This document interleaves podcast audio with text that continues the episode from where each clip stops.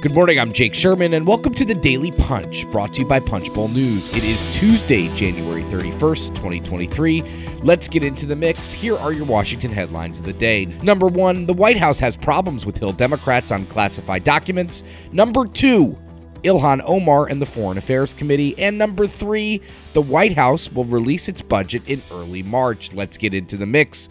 So, the White House expected problems with uh, Republicans on the classified docs issue and a whole host of G O P investigations. But what they probably didn't expect is that Senate Democrats are furious over not getting information about classified documents that uh, were found at Donald Trump's uh, Mar-a-Lago home and Joe Biden's home in Delaware. Now, this is a big problem for the administration because um, this is a simple binary. the, the Senate Democrats want documents. They want to um, know what was in the documents, and the administration is dragging its feet and is blocking that. Now, remember, Uh, you, we don't need to uh, uh, go over this too much here because many people listening to this amazing podcast understand that individual senators have a massive amount of power.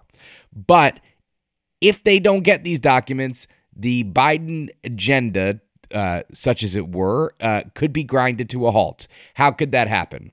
Well, number one, um, any senator could put a hold on any nomination. That is just a, a fact. Now, Republicans, we I was talking to a, um, a Senate Republican yesterday who said that the Democrats seem to be, at this point, um, playing this straight and actually want documents from the administration, so they are uh, deferring to them. But if this process goes on any longer, there are Senate Republicans that are going to put a hold on all sorts of um of document on all sorts of nominations, rather, from the Biden administration. That would be a problem. Why would that be a problem? Because the Biden administration can't get much done this this Congress with a Republican House, but they can get nominees done. And um, if Republicans have a hold on those nominees, they can't get them done. Very simple binary. Now, the administration can, to an extent, hide behind the there's an investigation and things like that, but um Mark Warner, the chairman of the of the Senate Intelligence Committee, uh, is is pretty furious. Uh, Andrew Desiderio did this item for us, spoke to Mark Warner, spoke to Marco Rubio, uh, even spoke to Ron Wyden, who is uncharacteristically um, upset and frustrated with the Biden administration.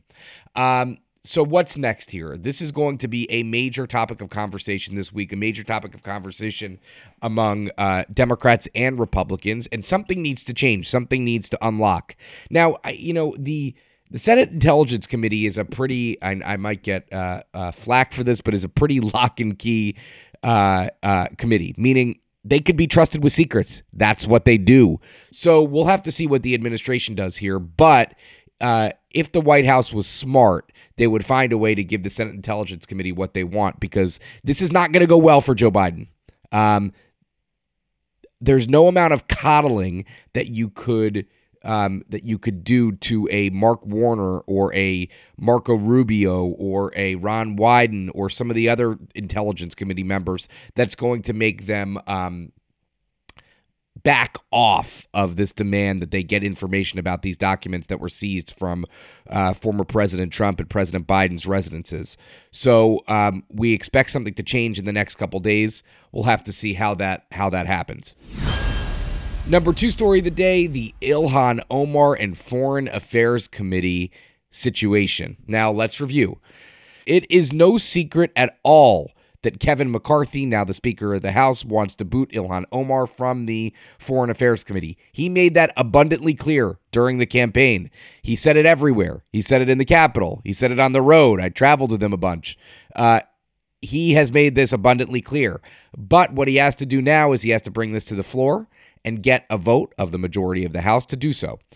Uh, he has not done that yet. First of all, Democrats have not named Omar officially to the Foreign Affairs Committee. Now, remember, this is just to reverse a little bit.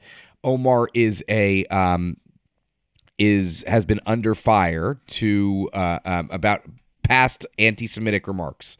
Um, this is something that was litigated last Congress. It is something that um, got a lot of attention last Congress. And um, again, McCarthy's been clear on this. But um, the next step is bringing it to the floor. And um, the leader, Republican leadership has some problems here. Let's start with this. Um, they don't have the votes at the moment. Nancy Mace has been adamant that she would not support booting Ilhan Omar from the Foreign Affairs Committee. There's no amount of whipping, I don't think, that would change her mind. That's number one. Number two, uh, Victoria Spartz, another uh, House Republican, has suggested that she won't vote to kick her off the committee. Their arguments are similar, but a little bit different. They basically both say that there's no reason to. Um, they want to be consistent. They uh, they oppose Marjorie Taylor Greene being kicked off the committee, and they oppose when she was kicked off the committee last Congress by Democrats, and now they oppose Ilhan Omar being kicked off of the committee as well. Um, we talked to Steve Scalise last night. He seemed confident they were going to get the votes. I am less confident. Yesterday on Newsmax, Matt Gaetz, Florida Republican, said that he would he is unclear, he is undecided as to whether he would kick Ilhan, Ilhan Omar off of the off of the Foreign Affairs Committee. What he said was that he views the matter of Eric Swalwell and Adam Schiff getting kicked off intelligence differently than he views Ilhan Omar. He said Ilhan Omar, this is a quote, Ilhan Omar didn't lie about our intelligence agencies. He, she didn't say that Trump was a Russian asset based on information from a particular committee that was just totally bogus. I the reason I think a lot of Republicans want to kick Ilhan Omar off the Foreign Affairs Committee is because they don't like what she has to say. That's basically true. I mean, that's not terribly controversial. This is a this is a basic tit for tat based on what Marjorie Taylor Greene, um, what happened to her last Congress. There have been other people in congressional history who have um, made remarks that are outside of what the majority of the House believes, and they weren't kicked off of committees. This is a tit for tat. Republicans are doing this to uh, pay Democrats back for what they did last Congress.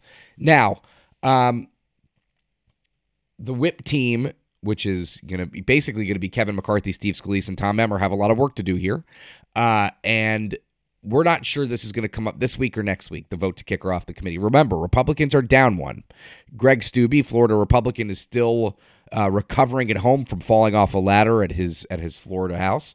Uh, so Republicans are are right now have, again, Ma- Nancy Mace, Victoria Spartz, Ken Buck, and uh, Matt Gaetz, um, all of whom have said various versions of, I don't support kicking her off the committee.